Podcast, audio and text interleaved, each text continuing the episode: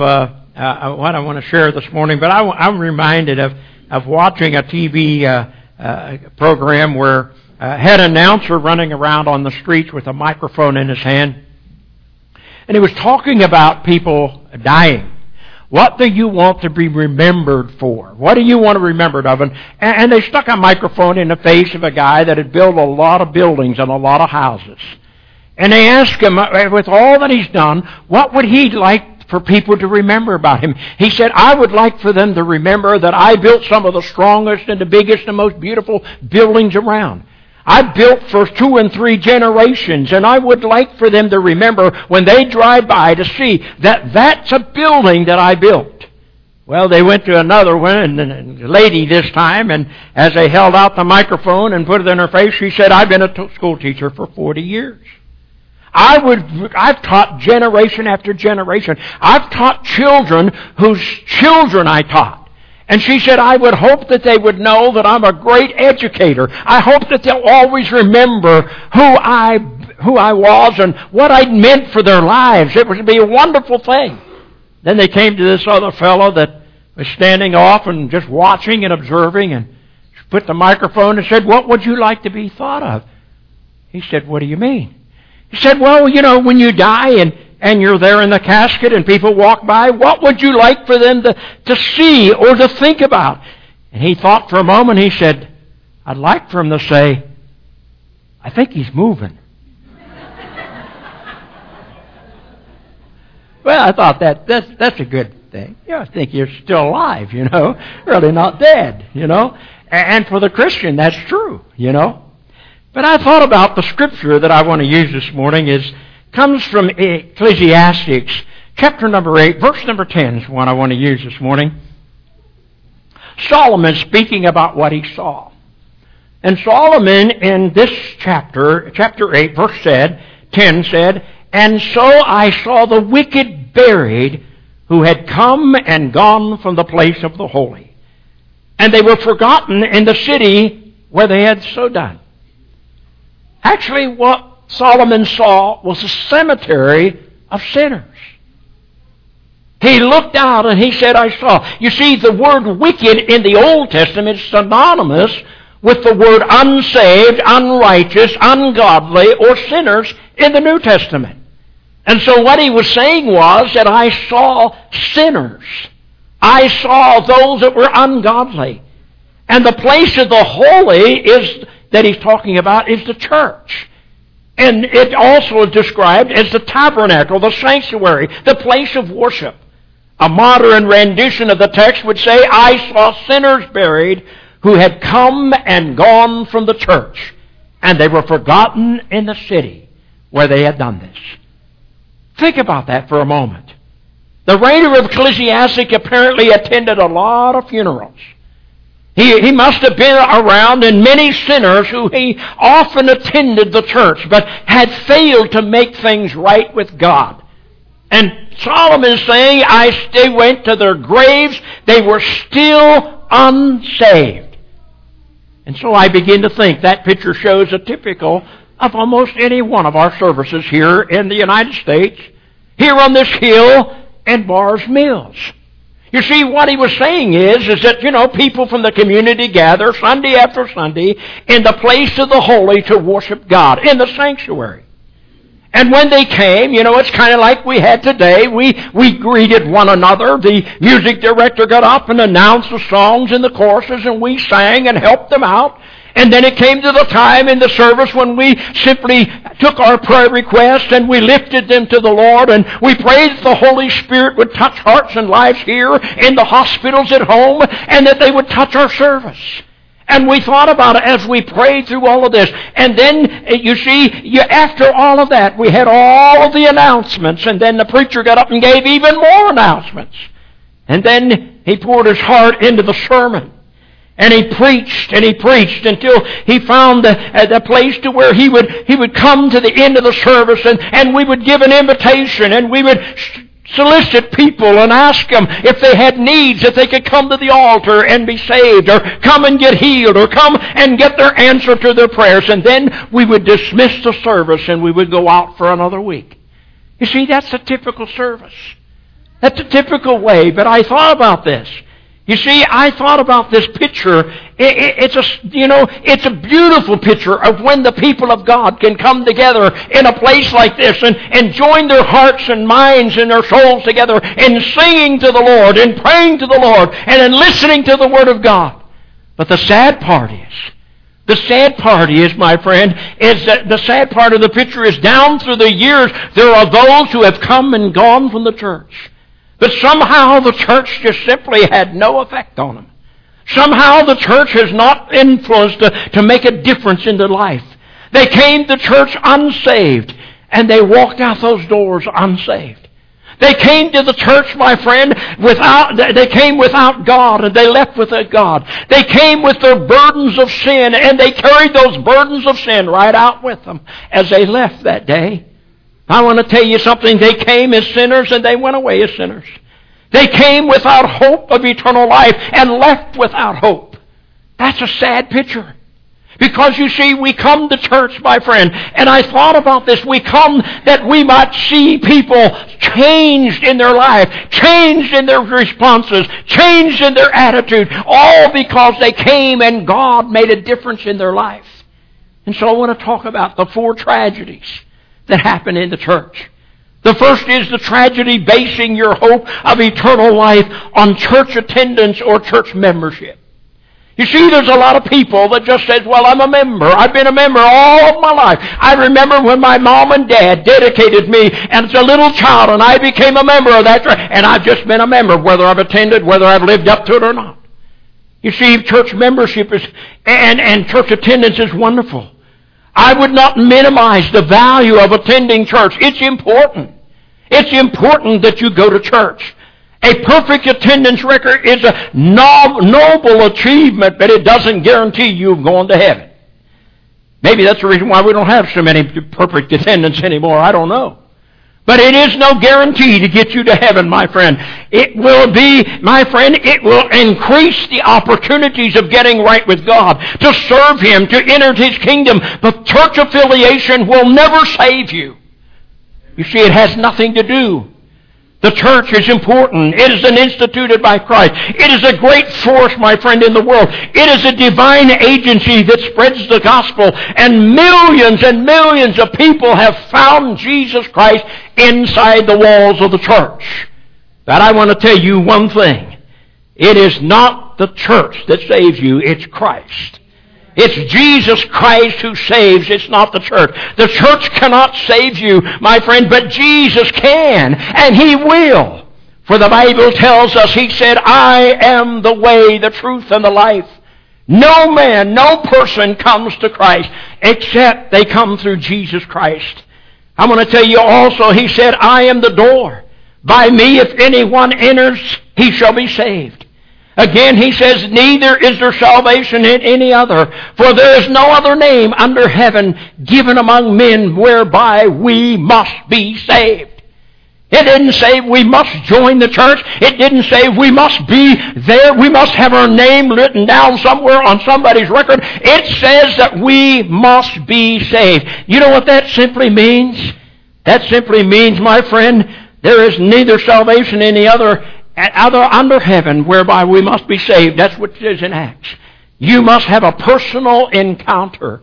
You and I must have that personal encounter, that personal relationship, that personal experience with Jesus Christ. And without it, my friend, what a tragedy it is for people that have grown up in the church, who have gone to church all their life, and never make that decision for Jesus Christ.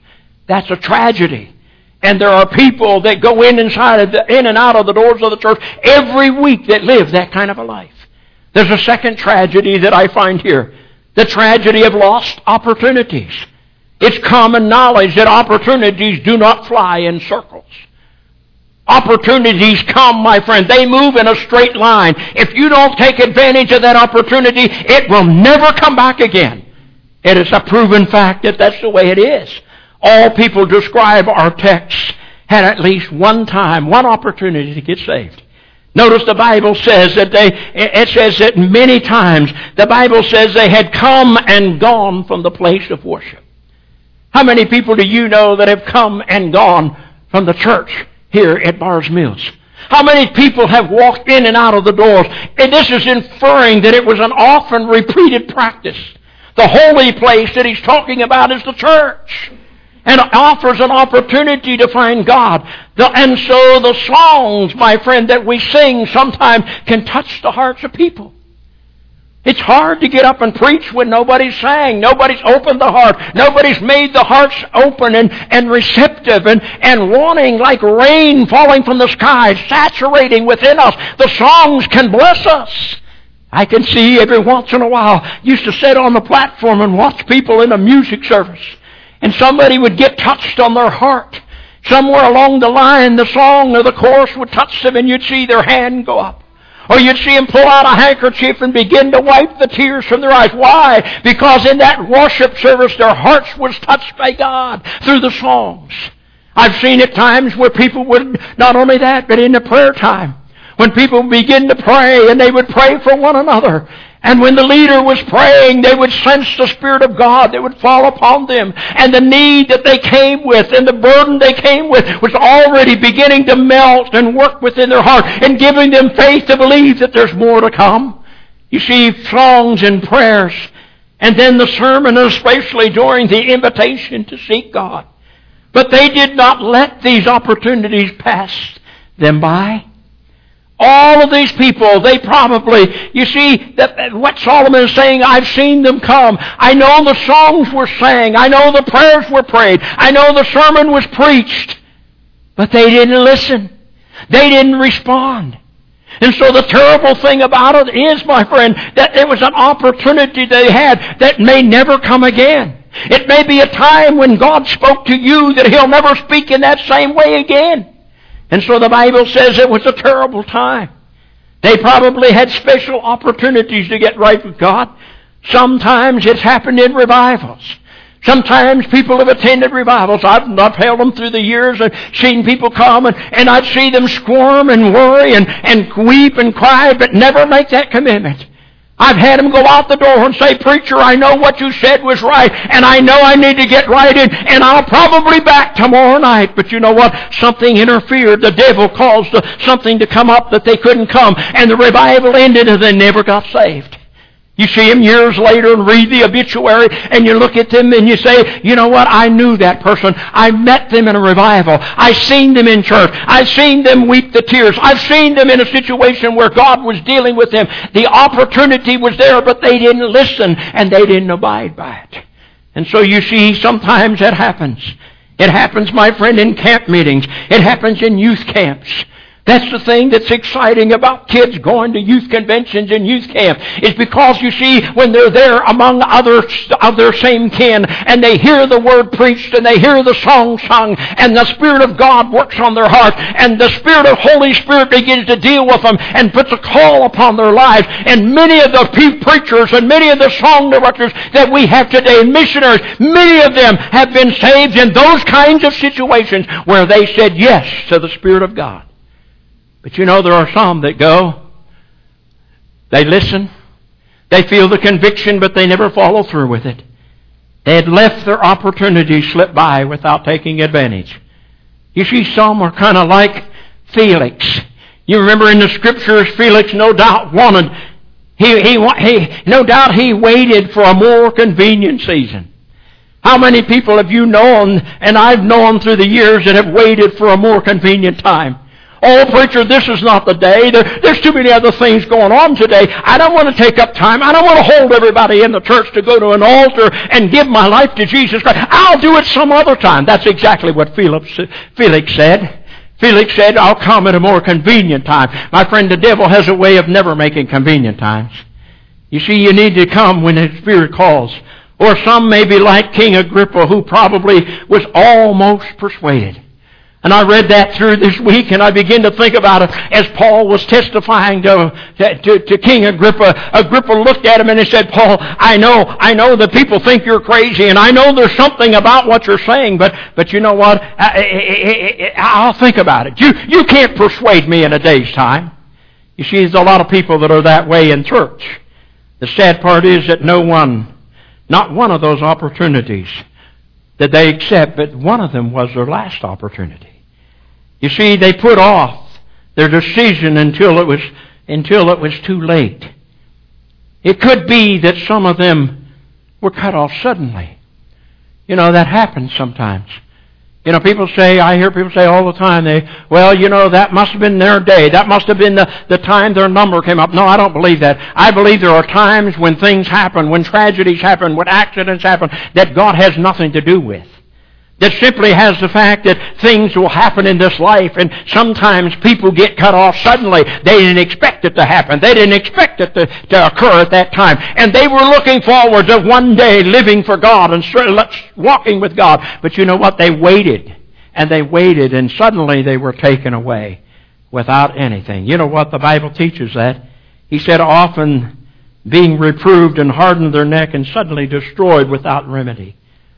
Some may have lived their lives and just failed to respond. You know, there's a lot of people like that. Some of these people that Solomon was looking at, some of them lived their lives and, and just failed to respond. The Holy Spirit and God said, My spirits will not always strive with man. So, my friend, I'm going to tell you something. It's a privilege. It's, a, it's, it's one of the greatest privileges ever was when the Holy Spirit begins to deal with your heart. You are honored when they, when He solicits you out of a crowd on a Sunday morning or a Sunday night or any night or any place. When the Holy Spirit looks at you and calls your name and says to you, there's something you need to take care of in your life. Let me tell you something. You are special to God at that point. The Holy Spirit said He will not always strive with men. Oh, the tragedy of lost opportunities, especially that last one. That last opportunity that you had. Oh, I think about this so many times, you know, the people that we witness to and the people that we work with and the people we try to influence. And many times, you know, I look down the road and I look at them and I begin to ask at myself the question when I see them laying in a casket. You know, I begin to ask the question, did I do everything I could to win them? Did I do everything I could to try to make them understand that God loved them? You see the tragedy of putting things off. Lost opportunities never come back. There's a third tragedy, and that of being so near to God, but eternity lost. To be near to God and to be lost eternally. One of the one time during their lives, people in our text were the nearest to God that they could ever be. At one time in their lives, some of them, no doubt, were on the very door of salvation. They, they, were, they were there at the sanctuary. They were there at the place of the holy, the Bible says. I'm going to tell you something, no doubt. King, people like King Saul, I thought about how he once had been saved and died in a backslidden condition. And King Saul realized that God no longer answers me. Can you imagine being so near to God and then coming into eternity and being lost? Can you imagine being so near and yet lost? Near enough to feel the tug of His love on your heart. Near enough to God, my friend, to feel His hand upon your shoulder. Near enough to God today, my friend, to feel the breath of the Holy Spirit whispering, Son or daughter, give me your heart. Think about that. And then going into death's door, going into eternity, and remembering there was a time when God laid His hand on my shoulder and said, You need to move forward. There was a time when I heard the Spirit of God speak to me, and the Holy Spirit convicted me, and I knew I needed to get things right, but I just put it off. What a sad time. How tragic it would be to go through eternity with the knowledge that you were just on the brink of entering the kingdom of God. Just at that brink, just at that time, when you could have made that decision for Jesus Christ. How tragic to look back from eternity and say, on Sunday, on that Sunday in church, the Spirit of God dealt with me. I was the nearest to God as I ever be. Oh, the tragedy of being so near and so close and yet to be lost. What a tragedy. There's a fourth tragedy that I see, and that is the tragedy of not only of, of being lost because we didn't obey God, but I think one of the worst tragedies would be that of being forgotten. Think about that. Everyone here likes to be remembered. Everyone here has a birthday. And even though you say, oh, you don't need to send me a card, you are so thrilled when you get that card. And when you get that card from somebody that especially that you never expected it to come from, you thought they, they hadn't been in your mind for years. I know, I get them once in a while. And I think, how can they remember me? You see, we like to be remembered. We love to be remembered, especially you women on your anniversary. Most men, you know, they got to keep looking at that calendar when it's in June. I keep looking, thinking, I know that's on the 15th, and I got to watch that day because I tell you what, every woman in the house likes to be remembered on her anniversary. Why are you doing this? Oh, and then they'll say, "Oh, well, you didn't have to do that. You don't do it and see what happens." you see, you want to be. Re- we love being remembered. We love our birthdays. We love our anniversaries. And you know what? We love being remembered, my friend, uh, at school. You know, when kids go off to school and they go off to college. We used to have a program in our church that our kids would go off to a college somewhere and, and they get things together, you know. I remember brownies and crackers and all these goodies, you know, and they'd put them in a little box and they'd mail them off to the school where the kids were. And those kids, when they get that box, buddy, I want to tell you something, they were so thankful. Everybody in the, in the hall, you know, what do you got there? Well, my church remembered me. They remembered I was in school and they sent me something. You see, we love to be remembered. Those that are in the military love to be remembered. Those on the mission field love to be remembered. You see, we love to be remembered. Why? Because that's part of our life. Who are the people you remember first when you think of the churches you've attended? Think about it for a moment. Who are the people you remember the most? You remember not the ones that have come and gone. You remember those saints that were faithful. You remember that teacher that taught you. You remember that song director that made you feel great in singing and raised you to heaven. You remember that preacher that even though you may not like everything he said and done, but you're thankful and you remember how he carried a burden for you until you got saved. You remember them. Why? Because there's something great about memory. The people you remember first. Isn't it the saints? Isn't it the faithful ones? Isn't the tried and true ones, those who spent their lives in the service for the King? Those are the people. You, you have to probe your mind. You really have to probe your mind to think about people that, that was in a congregation or that came and gone. People ask me all the time. They'll say, "Oh, so and so passed away," and you probably remember them, preacher. They came once or twice while you were there. I was there 15 years. They come two times. You expect me to remember them? No, they came and gone. They they never uh, never made any difference in their life. They they didn't feel the need of being a part of the church. Why? Because you see, they came, but they never left with anything. They walked out and went back to the old way of life. Those who spend their lives in the service, my friend, for the King. It's tragic to be forgotten. But the thing that's more tragic than all is to be forgotten in eternity by God. You say, oh, preacher, you can't do that. Oh, yes. Think about being lost and think about how awful it would be to spend eternity without your friends and your loved ones. Think about leaving this world and going into eternity and, and, expecting, my friend, to be able to see your mom or your dad or your sister or your brother or your child or your best friend.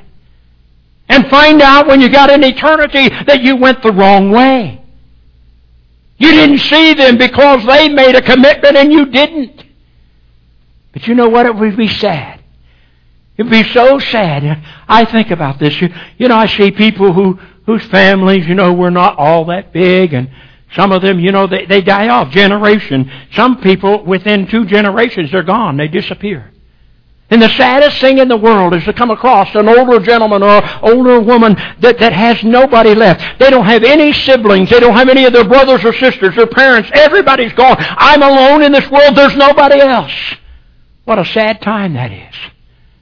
You know, I think even worse is to find yourself in eternity where even God forgot you. You know the Bible says? The Bible says that's true. It can happen. The Bible says that, listen to what it says. God had forgotten all about you. Oh, the tragedy of being lost eternity when no one remembers, even God, where He says, you hear those words, depart from me, I never knew you. Yes, you can be wiped from God's mind. You know, it happens all the time. Had a young man in his early 40s. In his early 40s his parents were great Christians, devout, served, served the Lord, served in the church. He was going to be someday. Someday he was going to get right with God. A youth pastor begin to work with him as he got involved in all of the sports and all the things that took place in the school. And, and you know, he got so heavily involved that he, he forgot about youth. He forgot about it. And so the youth pastor would go to him and they'd say, listen, you, you need to get involved. You need to come. You need to be a part of this youth group. You need to, you'd be an encouragement to him. He said, oh, I know. I know I want, and I, I want to, but you know, I play basketball and I play football and I play soccer and, and you know, I got all my schoolwork and, and when I gets things all straightened out, I'll, I'll, I'll come. You know what? He never did come to that youth group. But he got old enough that he graduated from high school. And he went because he had a sports to a school, to a favorite school of his, and he had way paid. He went went there with that idea that I'm gonna I'm gonna be a star football player. And he he got there. You know what? And of course, you know, star football players always attract the beauty girls. I mean, they, these young girls, they just all had their eye on him. And, and so he was in sports. And, and the preacher every once in a while would say to his parents, and, and he would send them a card, and he'd say to them, son, he said, you need to get involved. There's a navigator's prayer Bible study there in the college you're in. Why don't you get involved in that? And he said, you know, they have these little prayer cells in your dormitory. Why don't you get involved in it? It'll help you in life. And he said, I know and I appreciate it, but he said, I'm kind of busy right now. When I get things straightened out, well, you know, he met one of them young girls, and finally, when he finished college, and they both graduated. They they loved one another. They were a good-looking couple. They she came from a Christian background. His family was still Christian. They got married in a little simple ceremony. And you know what? When they got married, the preacher said to them, "Now, now the best way to hold this marriage together is you need to get involved in church." You need to get involved. Uh, yeah, yeah, you know, when, when we get this thing all settled down, you know, preacher, we just finished call, college and, and we're just starting a job and, and we're in a little apartment and, and as soon as we get all this marriage stuff, bills paid behind, we get things in order and get things straightened out, we're going to come to church. Well, you know, about two years later, preacher was called, this wife, this boy's wife was in the hospital. She was going to deliver their first baby found out it was twins. And one of them wasn't just right, and so when she went to have the baby, they were worried about it being breached, and so they called for prayer. So they called the preacher, and the preacher showed up. He came to the, he came, he came to the hospital, and he was there and prayed with them, held their hand, cried with them, and, and you know, both of these little girls came out perfectly. So the preacher followed them up when they got home, and he went to visit them, and told them how much he, how, how beautiful them little child children were. And he said, you know what you need to do? You need to bring them little kids and, and share them with the church. You know, we got, we got a good nursery. They'll take care, help take care of them. It'll give you a little break. And, and, and in the meantime, you know, the, uh, you know, the, the, the fellow said, well, you know what? He said, you know, preacher, we're, we're going to do that. He said, but right now, you know, you know, one's enough. But boy, when you got two, when we kind of get things all figured out on how we're going to do this, when we get it all straightened out, we're going to come. Well, you know, a few years passed and the kids got gone and things got a little tough. You know, he got these two babies now and, and his job is, is doing okay, but, but now, you know, the old car broke down and he's having a hard time, you know, trying to supply for these two babies and, and just starting this job, not having a lot of uh, good money being brought in. And, and, and, you know, he looked around and nobody would give him credit. And so he was walking to work one day. And he did something he hadn't done in years. He looked up to heaven and he said, God, God, if you'll help me, if you'll help me in my my difficult financial situation, if you'll just help us to get a car that we can go to the grocery store and that I can drive to work, and we can take the kids out to their activities. If you'll just give us that car, Lord, we'll take our kids and go to church. Well, it didn't happen immediately, but within a couple of months, you know, things begin to turn. His job gave him an advancement. He began to look at a car and having twins, you know, he wasn't going to just buy any car. He bought a van. And he bought this van, you know, it was a kind of a nice van, and, and of course the apartment was getting a little crowded, so they applied for a loan for a house, and they got the loan. And as they were moving to the suburbs on moving day, as, as the trucks was unloading it, here came a fellow from down the street. He had this big tray of, of homemade cookies. I mean, they were luscious cookies. They were, his wife had made them, and, and he brought them to him, and he said, we're going to welcome you to the neighborhood. And you know, we're Christian, and just up the street, two blocks, is the church that we attend. We'd love for you to bring them kids and come to church. And the fellow said, well, thank you. He said, thank you very much. But he said, you can see the mess we got. We're just moving in. We get all these boxes unpacked and we get everything straightened out. We get everything straightened out. We'll come to church. I didn't go. He kept driving that van and he'd drive by that church every day. He'd drive by it. And one day, uh, the Holy Spirit must have been dealing with him because he began to talk to himself. You know, the smartest people in the world when we can talk to ourselves. He began to talk to himself. And he said, Lord, you know, you know, I'm not, I'm not an infidel. You know, Lord, I, I coach soccer. I, I, I buy Girl Scout cookies. I, I, I'm an American. I, I salute the flag. I, I, I'm, not a, I'm not somebody that just doesn't know. Lord, I, I want you to know when I get things straightened out, I plan on coming to church. But you know what? He put it off and he put it off. And then one day, sitting at the desk in his office, his chest began to hurt. By the time they called the squad and they got him to the hospital, it was too late. 43 years old. You know the amazing thing was? He stayed true to his word. When I get straightened out, I'm going to go to church. Four days later, the biggest, most beautiful car you'd ever want to see, what expensive car, brought him to the church. Following right behind him was this beautiful big limousine with his wife and his two daughters. Six of his best friends carried him from that car down the main aisle to the front of the church. People walked by and they looked in. Lines way out, way out, because everybody loved this guy. They looked into the face that, that that funeral director did a wonderful job. He had his hair combed beautiful. He had a little smirky smile on his face. It was all held together by that plastic and that formaldehyde. And there he lay there, stiff as a board. People walked by and they were amazed at how wonderful he looked.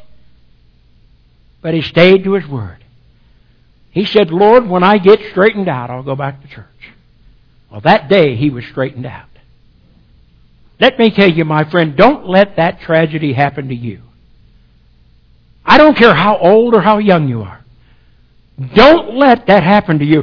Don't let the Spirit of God pass you by. Don't relive the tragedy that was there. My friend, you know in your heart and your life today where you stand with God. And so I bid to you, don't let these four tragedies take over you. You're here today, but the church cannot save you. Being here isn't going to get you saved, my friend, but coming and acknowledging Jesus Christ in your life, my friend, accepting Him into your heart can make a difference. And it can make a difference for you not only in this life, but in eternity. I tell you this morning, this could be the day in which you are the nearest to God as you've ever been. Because God is here. Yeah, I know that because He said where two or more are gathered together in His name, He's in the midst. God is here this morning. If you'll open your heart and your ears and listen, the Holy Spirit is here today and He wants to make a difference in your life. He wants to get you straightened out now.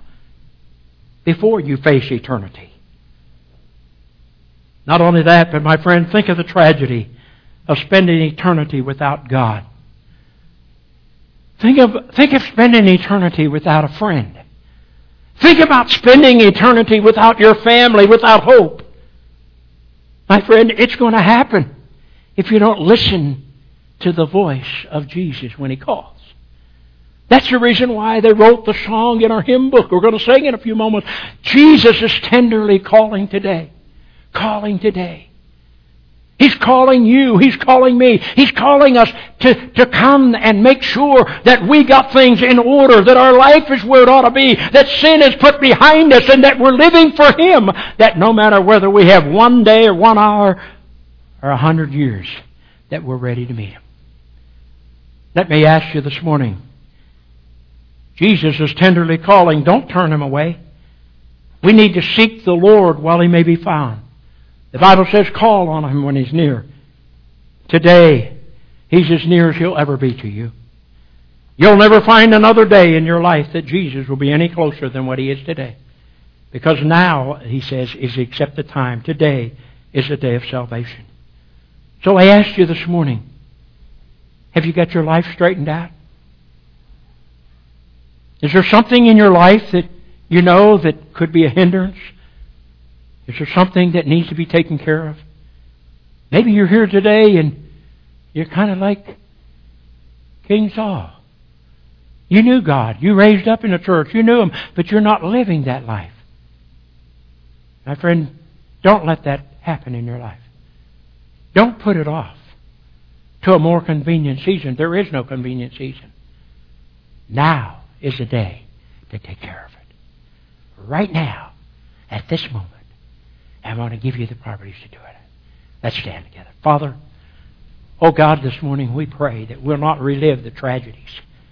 Lord, as we look out in life and we see the people that we've known through the years, that have given their hearts to you and have lived for you, and Lord, have rejoiced. And Lord, today they're in the presence of Almighty God, rejoicing together and waiting and anticipating the hour when we'll come to join them. But Lord, we also know that there are those, oh God, there are those that that one time knew you, or those that, Lord, sat under conviction of knowing that they needed to do it, but they just didn't take the time.